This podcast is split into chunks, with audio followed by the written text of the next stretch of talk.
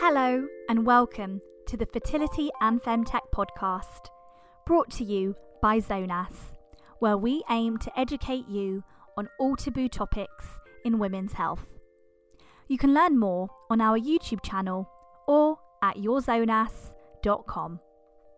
Hello, everyone. I am Dr. Ravina, NHS doctor specialised in women's health, and I'd like to welcome you to this dedicated channel for women's health. Today we'll be discussing when should you be doing your pregnancy test. So if you have any questions or comments that you'd like to make, please drop them in the comments below. I find them really useful and I read them all. So um, any comments you make can help benefit our community of women and any questions that you write, we can then make videos for you to um, answer those better. If you have any other questions, feel free to message me on Instagram at dr.ravina. You can follow me on TikTok and please do subscribe to our YouTube channel. You can also share this with anyone who you think may benefit so that we can continue to disseminate evidence-based information. So today we'll be discussing when you should be doing your pregnancy test. So what I found is that women do different things. So you get some women who will do a pregnancy test um, as soon as they've had an episode of unprotected sexual intercourse, and then they'll do another pregnancy the next day, another one the next day, or they'll do, um, you know, it weekly until they notice they have a missed period. Now the issue with this is that if you're doing this every month, this can get a little bit expensive. Um, I do appreciate that trying to conceive is really difficult, and not only is that there that financial sort of implication of buying pregnancy tests, several every month, and you know you get these electronic ones which aren't very cheap. But not only is there the financial implication, but there's also a huge emotional implication associated with doing repeat pregnancy tests especially if you're a couple that have been trying to conceive for a long period of time, there'll be emotion associated with every single pregnancy test that you do. And it can be really um, demoralizing if you, you know, you keep getting negative tests. So I really want you to use this video to your advantage to help not only your, your, your, fertility journey, but also your mental health so that you aren't wasting pregnancy tests, but you're actually just doing pregnancy tests at the ideal time for you and your menstrual cycle. So let's first start off with talking about how hormones change during your menstrual cycle. So let's start at the beginning. So first part of your menstrual cycle will be your follicular phase. And this is where the follicle will slowly grow and it will get bigger and it will mature to get to the maturation stage where it's ready to be popped out of the ovary and be released as an egg that can now be fertilized. Now that process, that follicular phase, can vary from month to month and it can vary from person to person. So if you have irregular cycles, it may be because that follicular phase is varying in length. So as that follicle is growing and getting bigger, and as it's growing to get to that point of ovulation, you're also getting a hormone released called estrogen. And estrogen will slowly increase as you're going through that follicular phase. And the estrogen helps to protect your womb, to allow it to be a really lovely environment um, for your baby to grow into throughout the nine months. So as that estrogen increases in its level, it will reach a threshold level. And once it hits that ideal point, it will then trigger a new hormone to be produced called LH, known as luteinizing hormone. And you'll get a luteinizing hormone surge, an LH rise, 12 to 24 hours before ovulation.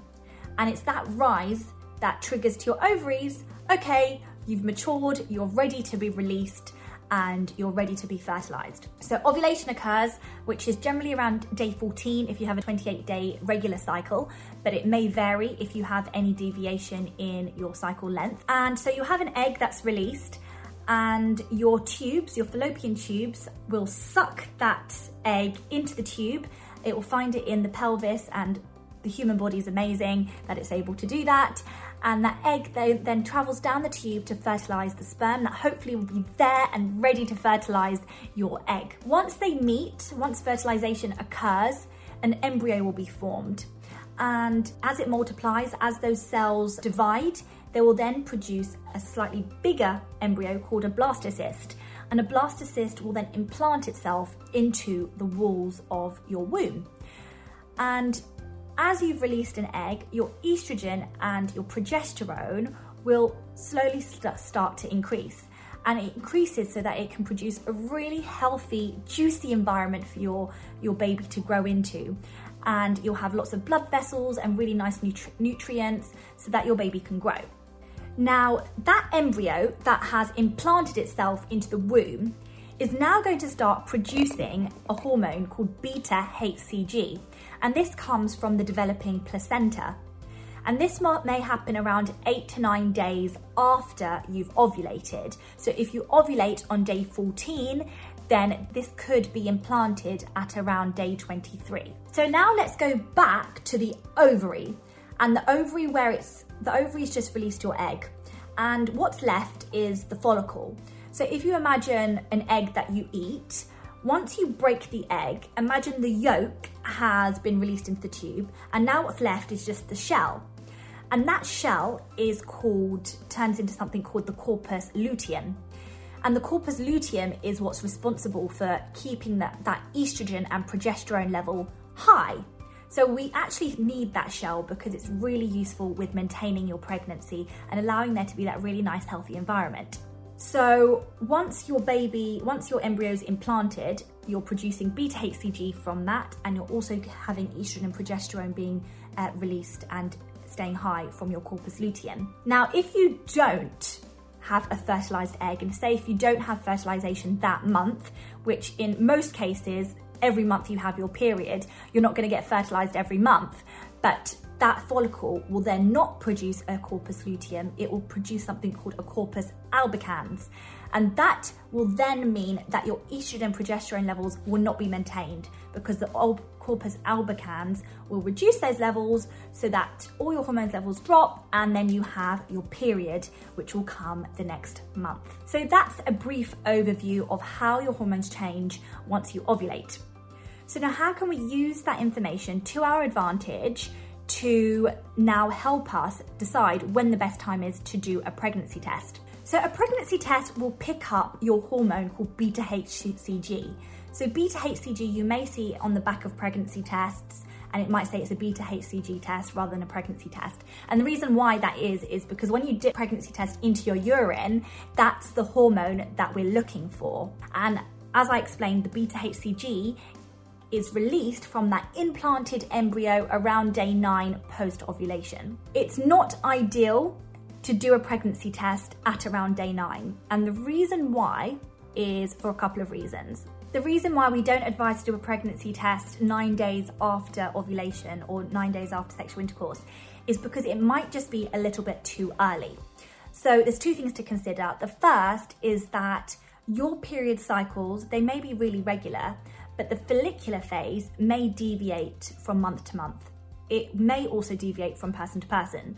So just because you have 28 day cycles in one month, it may actually be a 30 day cycle the next month or a 29 day cycle or, you know, a 26 day cycle. So that means that follicular phase may differ from month to month. So your ovulation may not be on the exact day that you think it is. So the nine days may just be a little bit early. The second thing to consider is because you are testing so early, the pregnancy test that you're using has to be sensitive enough to pick up such a low level of the beta, beta HCG that's found in your urine. Not all pregnancy tests will have the same sensitivity and accuracy. So it may say um, negative that you're not pregnant, but it may just be because it can't pick up that very small concentration of hormone that you have in your urine sample. So because of that, we suggest that you do your pregnancy test at around two weeks post unprotected sexual intercourse or two weeks post ovulation. And this is because it gives your body that time to increase your level of beta HCG so that's so that it's high enough to be picked up by your urine pregnancy test. So you have a high enough concentration. And it is best to do this test in the morning because that's when your urine will be most concentrated. So your beta HCG will be most concentrated at that time because obviously as you drink water, um, your urine will become more dilute, so may not give you, you know, the most accurate reading if you have a low level of hormone in your dilute urine. And the second thing to consider is if you do it two weeks uh, post ovulation, then that will be around the time that you're expecting to get a period anyway. So if you have a missed period, then that would be, you know, the right time to do your pregnancy test rather than sooner than your missed period. So therefore you'd have two signs. One, you'd have the missed period and two, you'd have a pregnancy test that would be positive.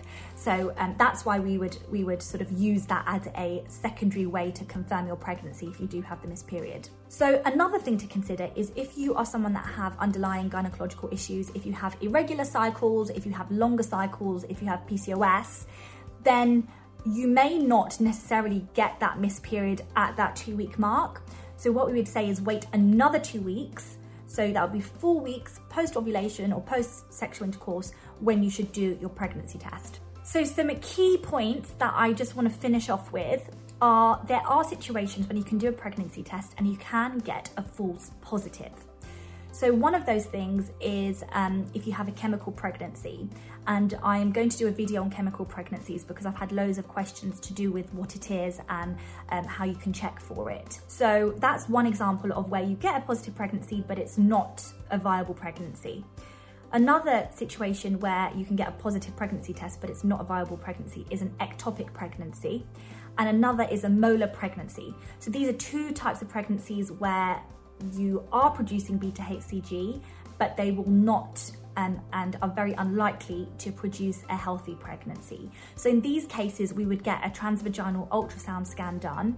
One to see if it where the pregnancy is. So that's especially important if you've got an ectopic pregnancy because a lot of the pregnancies will happen in the tubes and we need to do this quite quickly so that the tubes don't rupture and we have got a video on ectopic pregnancy coming out soon. And in terms of molar pregnancies, um, this wouldn't be a viable pregnancy, so we need to do not only a scan, but we may also need to do some further tests to make sure um, if it is molar or not. So those are just a few things for you to keep in the back of your mind. So that concludes today's video. Um, I hope you found it useful. If you do have any questions, as always, please drop them in the comments below and do share this video with people who might find it useful. All the best. Take care. Bye.